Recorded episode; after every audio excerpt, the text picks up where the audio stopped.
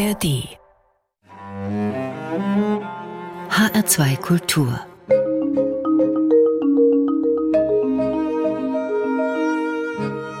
Doppelkopf Heute am Tisch mit Johanna Haberer, Verkündigerin oder vielleicht besser Predigerin. Gastgeberin ist Andrea Seeger. Predigerin mögen Sie lieber als Verkündigerin, oder? Ja, also das Wort verkündigen, es hat ja sowas Heroldartiges an sich. Also da kommt einer und der verkündet im Namen eines Herrschers irgendwelche Anweisungen an das Volk. Und das ist nicht meine Vorstellung von dem, was ich auszurichten habe als eine Frau, die auf einer Kanzel steht oder an einem Mikrofon sitzt und von Gott erzählt. Johanna Haberer, Sie sind evangelische Theologin. Viele Jahre haben Sie unter anderem die christliche Botschaft im Radio auf vielen Kanälen verkündet. Ich, mir fällt nichts Besseres ein, also die christliche Botschaft unter die Leute gebracht. Mhm. Waren Chefredakteurin des Bayerischen Sonntagsblatts, haben im Fernseher das Wort zum Sonntag gesprochen. Wobei haben Sie sich eigentlich am wohlsten gefühlt? Ich habe ehrlich gesagt jede einzelne Station meiner Stationen genossen, weil sie so unterschiedlich waren. Ich habe angefangen, habe eine kleine Funkagentur gegründet, eine weil damals, Sie müssen sich vorstellen, ich bin jetzt schon eine ältere Dame. Also wir verraten das. Sie sind 1956 ja. in München geboren, Sie sind eine richtige Bayerin. Ja, das stimmt. Was macht eigentlich so eine Bayerin aus?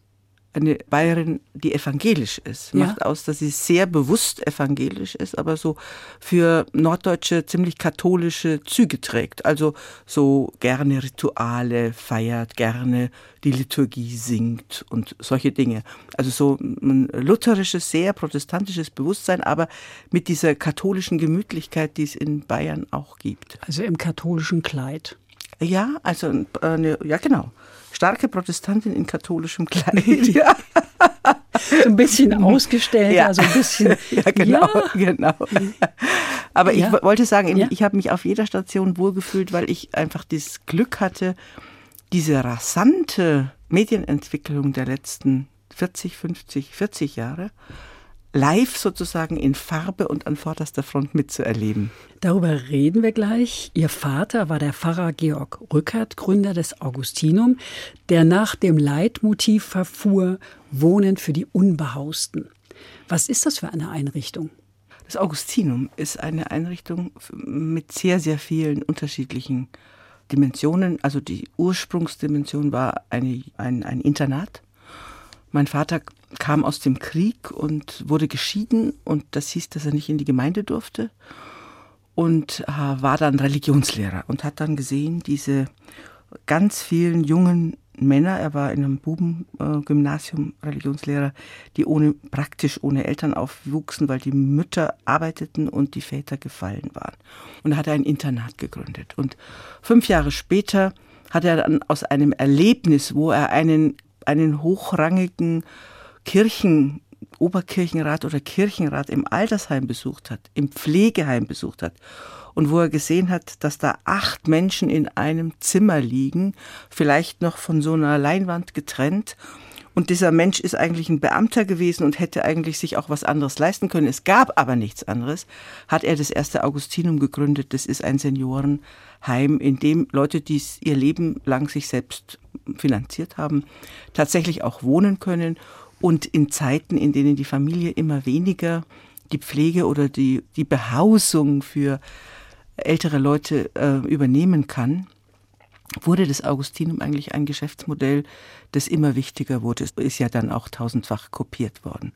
Ihre Mutter Gertrud stammte aus einem Pfarrhaushalt in Würzburg, war Handelslehrerin und hat ihren Mann, ihren Vater Johanna Haberer, ein Leben lang unterstützt. Was haben Sie von Ihren Eltern mit auf den Weg bekommen? Meine Mutter war eine sehr, sehr intelligente Frau. Sie war auch bei äh, Ludwig Erhard Assistentin vor dem äh, Zweiten Weltkrieg. Und hinterher hat sie ihn auch angeschrieben, um für die, Grund, für die Gründung des Augustinum eine Bürgschaft zu bekommen. Also unser alter Bundeskanzler und äh, vormaliger Wirtschaftsminister war sozusagen der Lehrer meiner Mutter. Sie war eine hochintelligente Frau und eine unglaublich persönlich fromme Frau. Mein Vater sagte immer zu ihr, du bist unsere Kommunistin, weil sie überhaupt keinen Unterschied zwischen Leuten machte, weil sie sitzen konnte und das Elend der Leute sehen konnte, zum Beispiel als sie Flüchtlinge, die Ungarn-Flüchtlinge an der Grenze abgeholt hat oder als sie in Salvador nach dem großen Erdbeben 86, glaube ich, war, da setzte sie sich hin und konnte stundenlang weinen. Also sie war unglaublich berührbar von der Not anderer Menschen.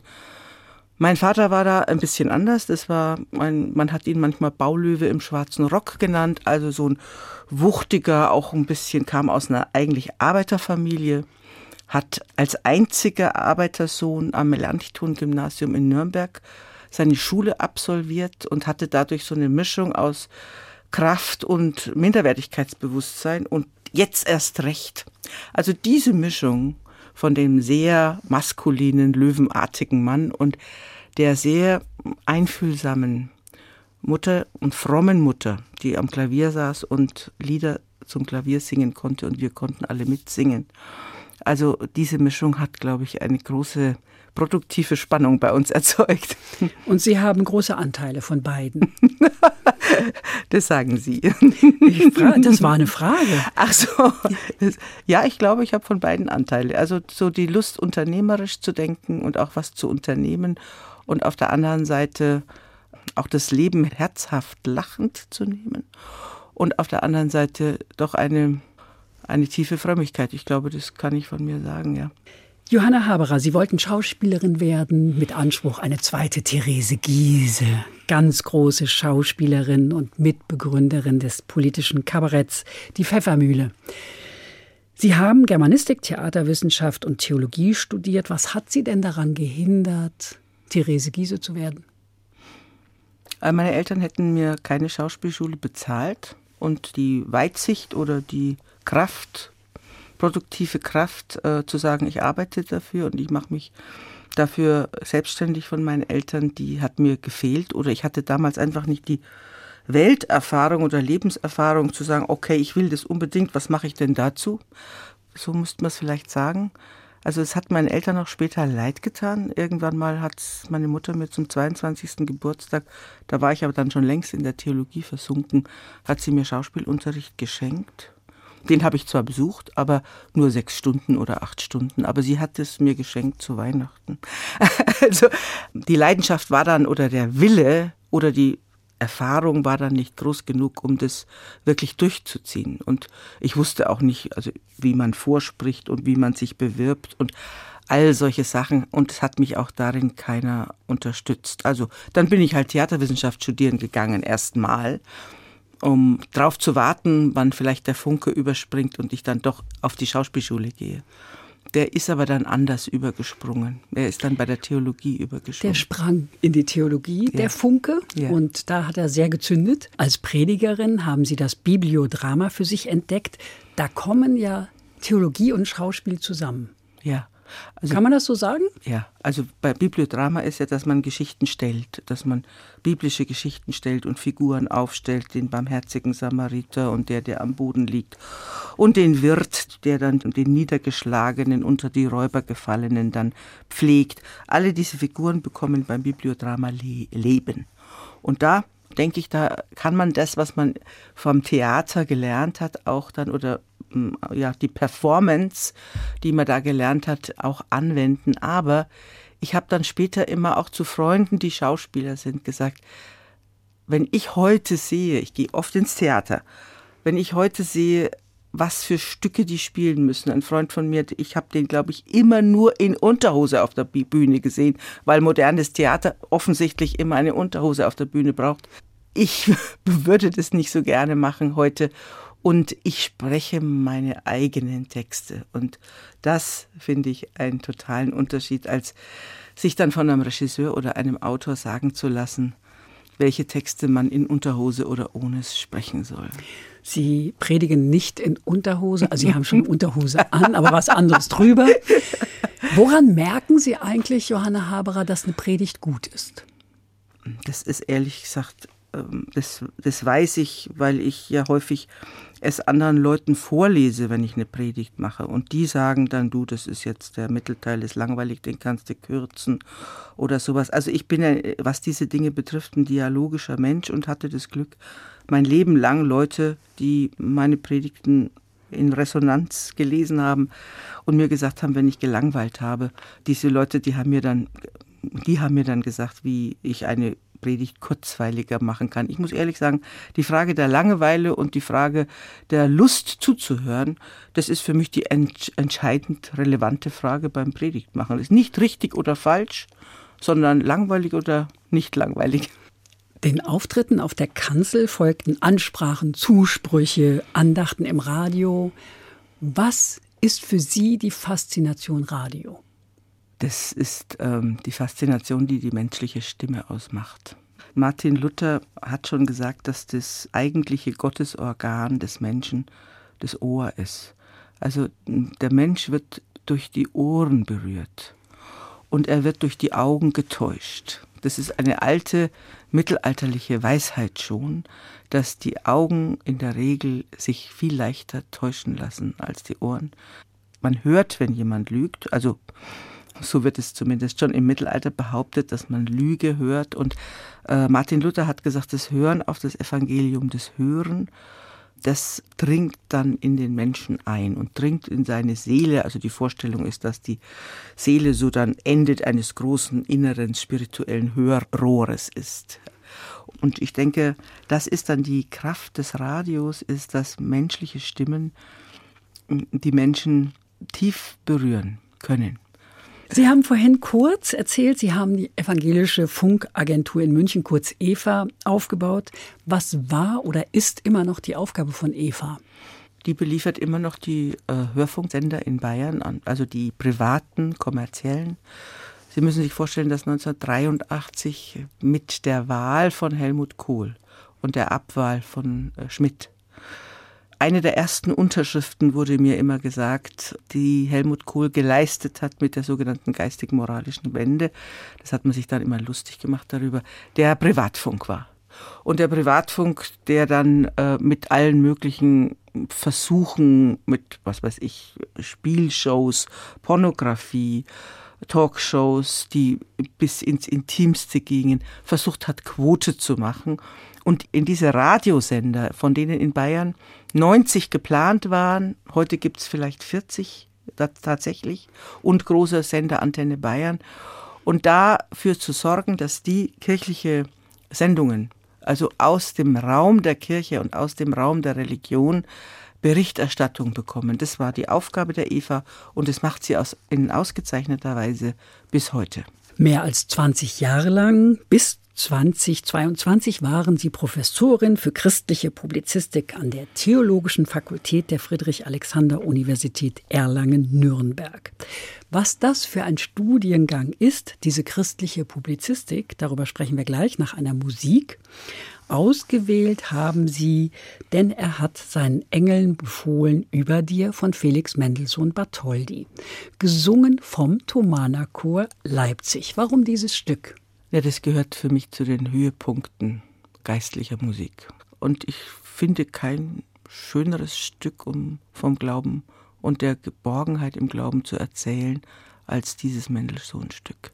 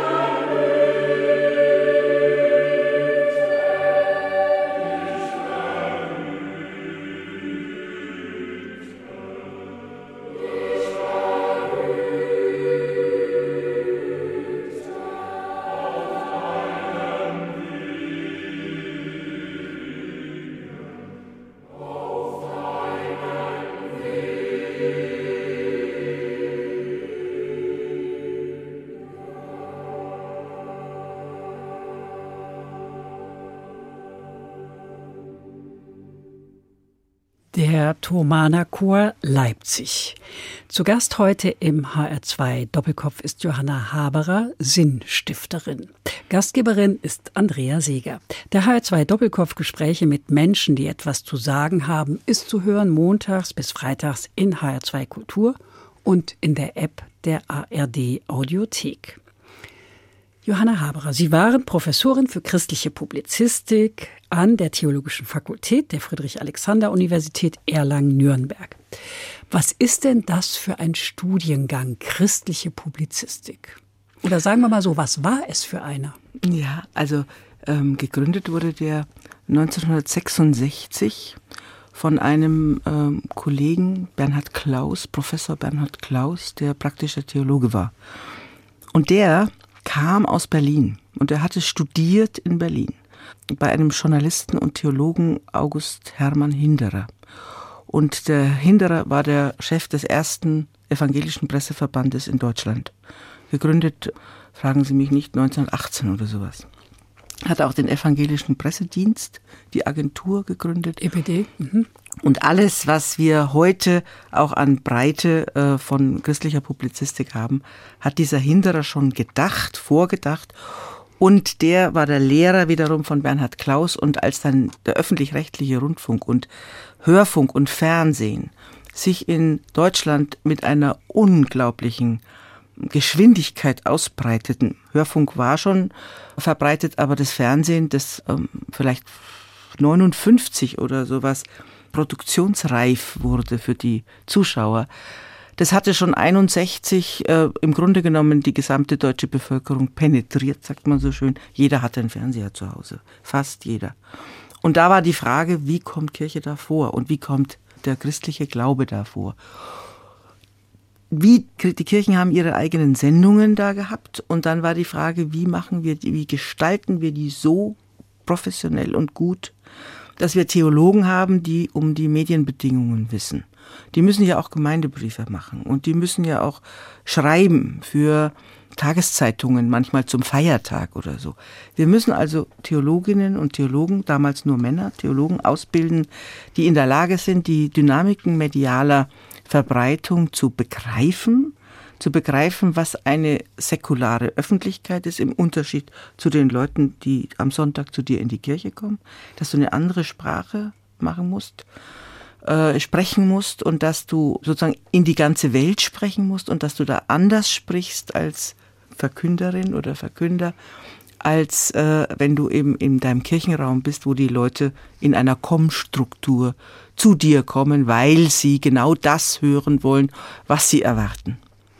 Also diente dieser Studiengang am Anfang den Pfarrern. Ich spreche jetzt in der mhm. männlichen Form, weil es tatsächlich ja nur Pfarrer waren. Ja, er diente am Anfang den Pfarrern, ja. Um sie mhm. sprechfähig zu machen ja. für die Medien. Ja. Und wie hat sich das dann entwickelt? Es wurde dann ein Professor dorthin berufen, der Herr ähm, Meyer-Reuti, so hieß mein Vorgänger, hat diese Professur ausgefüllt und zum Teil jetzt mit einer sehr starken historischen Ausrichtung. Also die Frage, wie sind denn eigentlich die christlichen Medien entstanden? Was hat es mit der Reformation zu tun? Flugblätter als erste große Medienrolle. Kampagne. Äh, Kampagne, genau und äh, dann die, die Gründung der Zeitungen, der ersten Zeitungen und dann unter der Perspektive der Entstehung von christlicher Sozialarbeit, nämlich der Diakonie, entstand auch die christliche Publizistik, weil man dann berichtet hat, wie man zum Beispiel mit elternlosen Jugendlichen gearbeitet hat. Dann hat man Spenden gesammelt und hat dann eine Art Flugblätter in die Haushalte geschickt nach dem Motto, wir erzählen dir, was wir machen und, und du gibst mir Geld. Du gibst mir Geld für meine soziale Arbeit. Eigentlich ist das, sagen wir mal, der Nukleus einer christlichen Publizistik. Er kommt aus der Sozialarbeit, aus der christlichen Sozialarbeit. Wann und in welcher Form begann die Kirche denn im Radio zu senden? Das ist ja schon eine ganze Weile länger her. Ja, eigentlich praktisch mit dem Radio. Also soweit ich weiß, ist es 1924 etwa, also Mitgründung der ersten Radios als publizistische Instrumente waren Nachrichten, Wirtschaftsnachrichten, soweit ich weiß. Dann wurde sehr viel Kultur gemacht, Schauspiele wurden übertragen, Opern wurden übertragen und in diesem auch kulturell und bildungsbeflissenen Rundfunk war natürlich dann auch das Wort der Kirche gefragt, sofort. Was sind denn heute die Inhalte dieser Ausbildung? Heute können immer noch die Theologinnen und Theologen bei mir eine extra ECTS äh, bewährte Curriculum christliche Publizistik besuchen. Also da lernen Sie dann Schreibwerkstätten, können Sie machen, da können Sie dann kleine Andachten sprechen lernen. Aber das Sie ist das doch, eine. Äh, Sie sind doch nicht mehr im Dienst, oder? Das macht mein Nachfolger jetzt. Also, also dieses Curriculum gibt der es weiterhin, mhm. aber ich habe das dann erweitert und habe einen Studiengang, Masterstudiengang gegründet, der Medienethik Religion heißt und wo Politikwissenschaftlerinnen und Medienwissenschaftler und Soziologinnen und also Leute, die ein geisteswissenschaftliches Studium im Bachelor hinter sich haben, dann zu uns kommen und dort ein breites Überblick über journalistisches Arbeiten bekommen und die ethischen Fragestellungen, die sich mit dem journalistischen Arbeiten insbesondere in der digitalen Gesellschaft stellen. Das sind alle Religionen kommen auch Muslime und Juden und Menschen, die gar nicht kirchlich gebunden also jetzt zu meinem, zu diesem Studiengang? Ja, ja, ja, das ist offen für alle ja. und die können sich aber sozusagen religiös, können die vertiefend arbeiten. Es stehen ihnen sämtliche Vorlesungen der evangelischen Theologie zur Verfügung. Die haben ein Semester, wo sie sich in die Theologie hineinarbeiten und es steht Ihnen ja ein ganzes Department islamischer Theologie zur Verfügung. Also es gibt, es teilt sich meistens der Studiengang in halbe, halbe, zehn da, zehn da, die vertieft auch in die muslimische Welt hineinschauen. Denn ich habe den Studiengang gegründet, weil ich denke, dass das Thema Religion eine hohe äh, Bildungsvoraussetzungen hat, wenn wir das Thema Religion nicht nur in Vorurteilen behandeln, die wir ja auch gegenüber der christlichen Religion steigen, die ja, wo man seine Schablonen hat und die sind so und die sind so. Und bei den Muslimen sagen wir, die sind so und die sind so. Und das zu differenzieren und die Stärke der Religion auch zum Friedensstiften herauszuarbeiten, dafür habe ich diesen Studiengang gegründet, weil diese Leute sollen, ähm, die wir ausgebildet haben, gut ausgebildet über diese Religionen und aus diesen Religionen berichten können. Die Gesellschaft nimmt Kirche oder allgemein Religion immer weniger wahr. Der Soziologe Hartmut Rosa aber sagt, die Demokratie braucht Verbundenheit und Resonanz. In der Religion und den Kirchen sieht Rosa eine gesellschaftliche Kraft, um diese Resonanzfähigkeit zu stärken. Stimmen Sie dem zu, Johanna Haberer? Ja, ich stimme dem zu. Ich glaube, dass wir eine, dass wir uns eine Gesellschaft ohne das Engagement von religiösen Menschen. Lassen Sie mich das mal so sagen, weil ich zähle auch die liberalen Muslime dazu und ich zähle die jüdische Gemeinschaft dazu. Gerne. Ohne das Engagement religiöser Menschen und deren hoffnungsfrohe Zukunftsperspektive und deren soziales Engagement für ein Miteinander kann ich mir ganz schlecht vorstellen. Ich glaube, das ist, würde eine kalte Gesellschaft werden.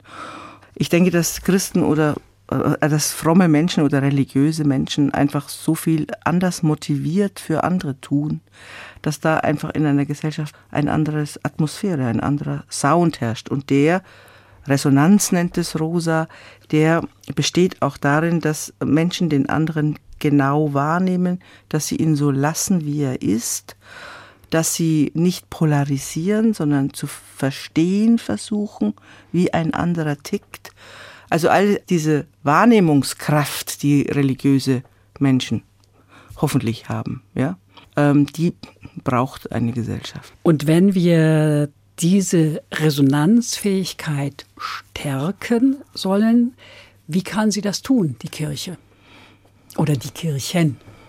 Also der Luhmann, der Soziologe Luhmann, sagte. Niklas, der große Niklas. Ja, ja, der sagte schon Ende der 70er Jahre, dass alles, was wir wissen, wissen wir durch Medien. Im Grunde genommen ist es ein prophetischer Satz, weil die Wahrnehmung unserer Welt ist, äh, sagen wir mal, zu 90 Prozent, 95 Prozent, 98 Prozent medial bestimmt. Das heißt, dass Kirchen, glaube ich, sehr viel stärker in verschiedensten äh, medialen Zusammenhängen sich äh, verorten müssen oder sollten.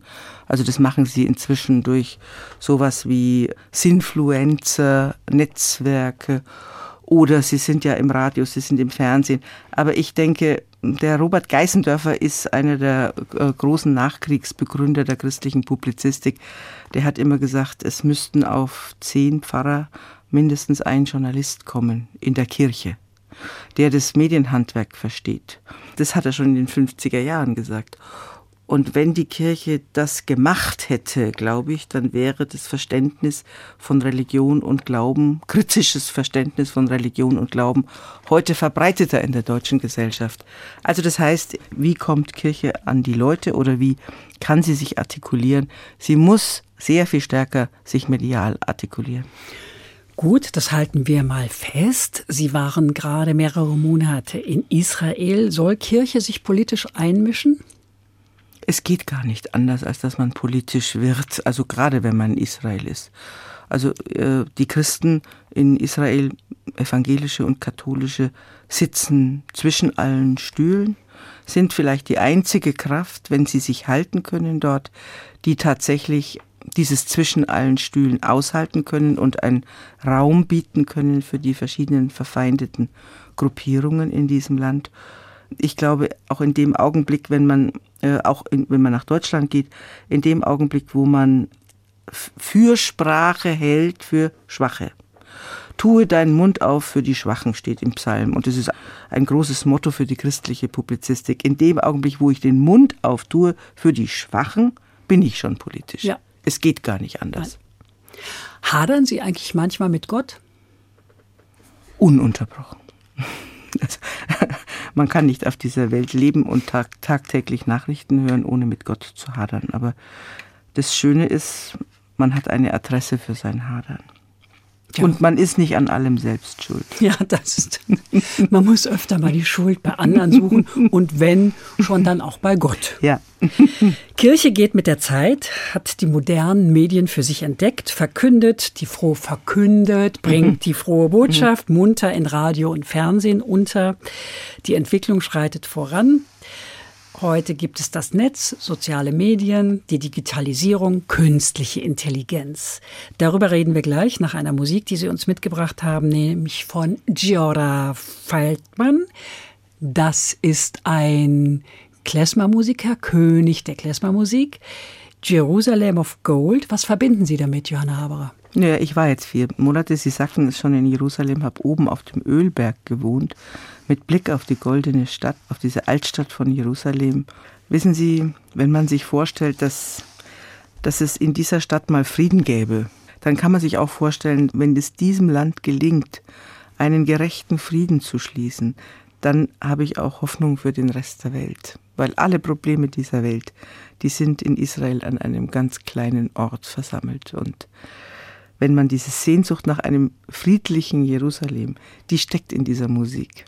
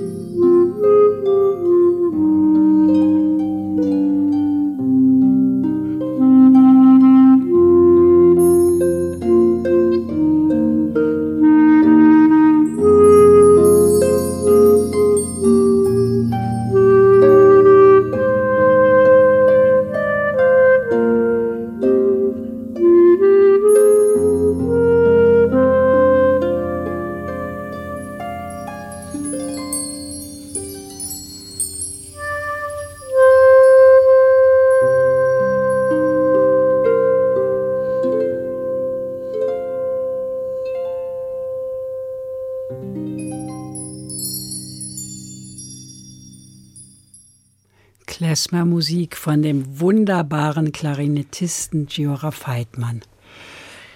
Zu Gast heute im H2 Doppelkopf ist Johanna Haberer, Digitaltheologin. Gastgeberin ist Andrea Seeger. Der HR2 Doppelkopf Gespräche mit Menschen, die etwas zu sagen haben, ist zu hören montags bis freitags in HR2 Kultur und in der App der ARD Audiothek. Johanna Haberer, Sie haben ein Buch geschrieben. Sie haben mehrere Bücher geschrieben, eins mit dem Titel Digitale Theologie. Es dreht sich um Gott und die Medien. Sie schreiben von einer Medienrevolution vergleichbar der Reformationszeit. Die wir zurzeit haben. Hey, das ist stark. Ja, also Sie müssen sich vorstellen, dass die Reformationszeit eine Medienrevolution war, die zwar technisch schon 100 Jahre vorher funktioniert hätte, also Gutenberg war schon, ich glaube, 1425 oder so hat er schon den Buchdruck mit den beweglichen Lettern erfunden. Also die Technologie gab es eigentlich schon des Buchdrucks, aber ein theologischer Gedanke hat diesen Buchdruck sozusagen angestoßen, nämlich, dass wir jeder Mensch für sich einen Zugang zu Gott hat und nicht über die Kirche. Und dieses demokratisierende Element, das in dieser Reformation steckte. Das erlebe ich zurzeit in der Digitalisierung auch. Jeder hat eine Stimme, jeder kann sich beteiligen an den unterschiedlichsten Debatten in dieser Gesellschaft, auch an den religiösen Debatten. Und das mit allen Risiken und Nebenwirkungen, die das in dieser Welt hat. Google und Facebook vergleichen Sie mit der katholischen Kirche der Vorreformation. Wieso das? Ja. Das gefällt mir irgendwie. Wieso das? Sie haben ja das Buch gelesen. ja, ich vergleiche das, weil Sie müssen sich vorstellen, diese Programmierer, die auch jetzt dieses Chat, CPD und äh, OpenEye und wie auch immer programmieren, es sind ja Menschen, die eine Kunst beherrschen, die kein anderer durchschaut, die der normale Mensch nicht durchschaut. Das ist so wie im Mittelalter der Priester mit dem Rücken zur Gemeinde stand und lateinisch gemurmelt hat. Und die Menschen haben irgendwie von dem Gnade erwartet oder haben erwartet, dass er ihr Leben besser macht und er hat sie auch begleitet von der Wiege bis zur Bahre die Kirche. Wenn sie gezahlt haben? Wenn sie gezahlt haben. Ähm, sie haben ja dann auch nicht nur bis zur Bahre, sondern man konnte sich ja auch aus dem Höllenfeuer rauskaufen. Und das alles mit einem Mysterium, dessen Sprache man nicht verstand. Und ich, ich finde, dass die Programmierer die Priester der heutigen Zeit sind. Wir verstehen ihre Sprache nicht, aber sie navigieren unser Leben. Sie sammeln unsere Daten, sie wissen, wo wir sind, was wir denken, was wir demnächst tun werden. Das sagen auch der frühere Google-Chef Schmidt, der hat, hat es auch ganz offen gesagt. Dieser massive Einfluss von Mächten, die wir nicht transparent durchschauen können. Das ist vergleichbar mit der katholischen Kirche des Mittelalters. Das macht aber ein bisschen Angst. Ich glaube, dass wir gar nicht genug Angst haben können vor diesen Kräften. Also mhm. ich denke, unsere Aufgabe ist es als Bürger in einer Demokratie darauf hinzuwirken, dass wir die Mechanismen dieser verschiedenen neuen Plattformen, Medien kennenlernen, dass wir ihnen Regeln beibringen und dass wir ihnen beibringen, dass wir zum Beispiel keine Falschnachrichten, kein Mobbing, kein Nazi Nazitum, das ja auch gerne in diesen Biasen steckt, also in diesen programmierten Inhalten steckt oder kommt ja häufig raus, dass radikale Inhalte befördert werden durch diese ja. Medien. Und all diese Dinge, die halte ich für regelbar. Aber wie? Wie kann ich denn echte Nachrichten von falschen unterscheiden? Wie kann ich denn feststellen, dass ich manipuliert werde? Ich halte viel von der Zukunft des Journalismus. Ich halte viel davon, dass wir Menschen brauchen, die uns durch diese Nachrichtenwelt navigieren. Nehmen wir mal Facebook, dass man Nachrichten die zum Beispiel von äh, verifizierten journalistischen Einheiten kommen, wie öffentlich-rechtlicher Rundfunk oder Zeit oder Spiegel, dass man da rechtlich erstreitet oder gesetzlich fordert, dass solche Nachrichten tatsächlich dann auch auf den Facebook-Seiten zu sehen sind. Und dass der Bürger und die Bürgerin oder die Leserin oder Userin die Möglichkeit hat, irgendeine Nachricht, die sie auf äh, Facebook liest, dann zu vergleichen mit dem, was eine verifizierte oder falsifizierte Nachricht ist. Und da werden wir auch hinkommen. Wir sehen ja jetzt schon, was für entsetzliche Dinge diese Täuschungsmanöver diese Technologien anrichten. Also man kann ja inzwischen schon Stimmen auch nachmachen. Ja. Die Hollywood-Schauspieler haben ja auch schon gestreikt, weil ihr Gesicht und ihr Körper technologisch nachgestellt wurde und sie dann gar nicht mehr gebraucht werden. Also das heißt, wir brauchen eine starke Kontrolle oder eine starke Aufmerksamkeit auf Unbedingt. diese Phänomene, dass man nicht einfach sagt, oh, das ist ja toll, der schreibt mir jetzt einen Text und ich frage gar nicht, wie der Text eigentlich zusammengestellt ist und ob der stimmt oder sowas, sondern man ist so begeistert häufig von dem, was so eine künstliche Intelligenz kann, dass man gar nicht fragt, ob das einfach alles stimmt. Und sie lügt ununterbrochen, die ja, und, und wir können das nicht zurück. Äh, wir können diese digitale Welt nicht wie Genie in die Flasche zurückbeamen. Die ist da. Und also sie wird hab, weiter fortschreiten. Mhm, mhm. Und wir, wenn wir das nicht an die Kette legen, ja. haben wir verloren. Bin ich vollkommen Ihrer Meinung. Aber ich muss ehrlich sagen, ich habe noch vor zehn Jahren oder was mit Philosophen an unserer Uni und Theologen vor allem auch gesprochen, die gesagt haben, das geht vorbei. Also, also diese, diese Hoffnung, dass das vorbeigeht, äh, oder auch die Horrorvision, dass es vorbeigeht, also die wird nicht eintreten. Wir werden mit dieser Art von neuer Informations- und Unterhaltungs- und wie auch immer Lebensbegleitung äh, leben müssen, dürfen. Aber wir müssen Grenzen setzen und wir müssen selber schlauer werden und wir müssen diese Priester enttarnen, so wie die Reformation irgendwann mal gesagt hat, jetzt sprichst du bitte Deutsch, denn ich möchte wissen, was in einer Predigt tatsächlich steht. Und das möchte ich von diesen modernen Priestern auch wissen. Sie treffen sich mit Ihrer Schwester Sabine Rückert bei Ihnen zu Hause, um den Podcast unter Pfarrerstöchtern aufzunehmen, beziehungsweise von einer Produktionsfirma aufnehmen zu lassen. Was ist das für ein Format? Ja, das ist ein Gesprächsformat, wo wir uns vorgenommen haben, wir erzählen die ganze Bibel. Und das machen wir jetzt schon seit vier Jahren und sind jetzt gerade bei Hiob angelangt. Also wir enden gerade das hebräische Testament und beginnen mit dem äh, griechischen und beginnen mit dem Neuen Testament und werden jetzt die Jesusgeschichten erzählen.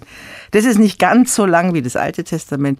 Und wir unterhalten uns, wir erzählen die Geschichten und wir unterhalten uns darüber und versuchen auch die Relevanz der verschiedenen Geschichten für unsere heutige Zeit nochmal zu erfragen. Und wir versuchen so in einer Art Mustererkennung auch zu fragen, diese, diese Verhaltensweisen, die da geschildert werden, gibt es die heute auch noch?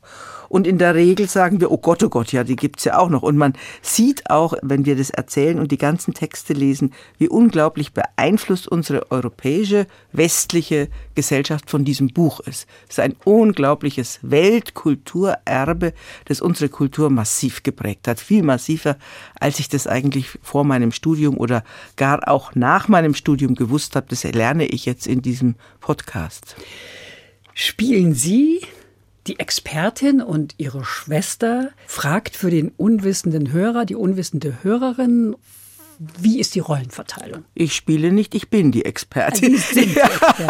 Okay. Ja. Und Ihre Schwester stellt Fragen. Meine Schwester liest diese Texte und macht sie in einer Art, äh, die liest sie ja ganz anders als ich. Also ich lese sie als Theologin und würde sie schon ganz anders erzählen, weil wenn man mit einer christlichen Brille diese Texte liest, dann liest man ganz anders, als wenn man als Journalistin diese Texte liest und dann den großen Erzählzusammenhang und dann die politische Relevanz dieser Texte rauspickt. Also sie ist für mich schon mal, wenn meine Schwester mir diese Texte erzählt, schon mal eine Überraschung.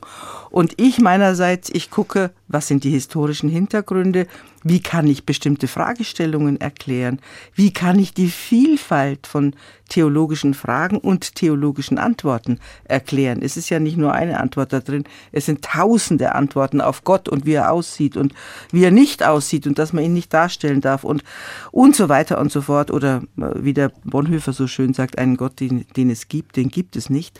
Also, äh, also solche, äh, solche Fragestellungen verhandeln wir und haben damit für uns selbst jetzt eigentlich überraschend einen großen Erfolg. Es hören uns einfach eine halbe Million Leute laden sich im Monat diesen Podcast runter. Und yeah.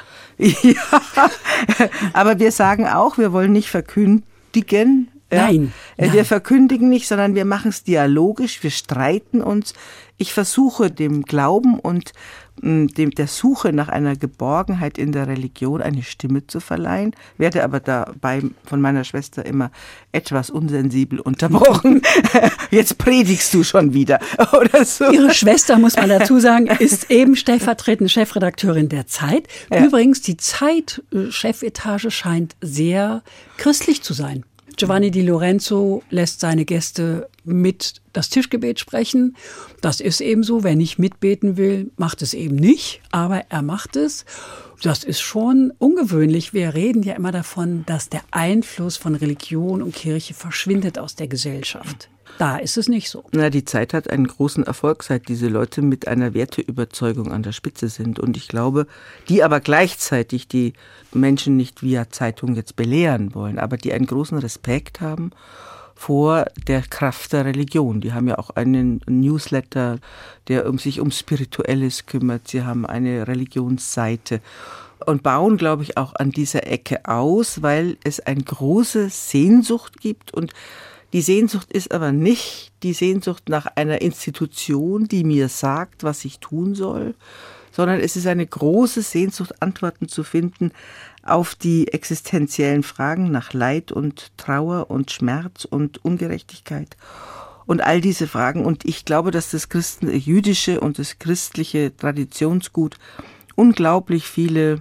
Anregungen dazu hat, für sich selbst sowas wie Trost zu finden oder Hoffnung zu finden aber eben nicht in der Form, ähm, die für mich so abläuft. Ich habe vorhin langweilige Predigten gesagt, dass die Menschen immer das Erwartbare sagen. Und das Witz an unserem Podcast ist, dass, glaube ich, viele Hörerinnen und Hörer erfahren, was Theologie für eine wahnsinnig interessante Wissenschaft ist und dass man da Philosophie lernt und dass man da Sprachen lernt und dass man äh, in einzelnen Übersetzungen tausend verschiedene Varianten findet. Das fasziniert die Hörerinnen und Hörer auch. Welche Zuschriften bekommen Sie? Von ganz, ganz vielen klugen, klugen Leuten. Es schreiben uns ganz viele Leute, die uns sagen, oh, sie sind meine Lebensbegleiter geworden. Ich, äh, wow. ich lebe mit ihnen und ihren Stimmen und freue mich schon auf jeden Freitag, wenn wieder was Neues kommt oder höre mir Altes wieder an. Es gab einen äh, Schreiber, der gesagt hat, ich fahre immer lange Strecken in den USA, ich bin Jude und höre zum ersten Mal, was in diesem Alten Testament steht. In diesem jüdischen Testament steht, ich freue mich, dass ihr das so ausführlich erzählt. Ganz viele jüdische Zuschriften. Wir bekommen sehr viele Zuschriften von sehr jungen Leuten. Wir bekommen auch Zuschriften von Leuten, die sagen, meine Oma und ich, ich bin 17. Wir hören das zusammen an. Ach, wie schön. Ich bekomme auch Zuschriften zum Beispiel von einem jungen Mann, der sagt, ich weiß, seit ich 14 bin, dass ich homosexuell bin ich bin in einer evangelikalen Gemeinde aufgewachsen. Ich habe mich so geschämt mein Leben lang. Jetzt habe ich eure Geschichte von David und Jonathan gehört und dass es schwule Liebe in der Bibel gibt. Und ich bin so froh, das gehört zu haben. Und jetzt äh, habe ich mein Coming Out.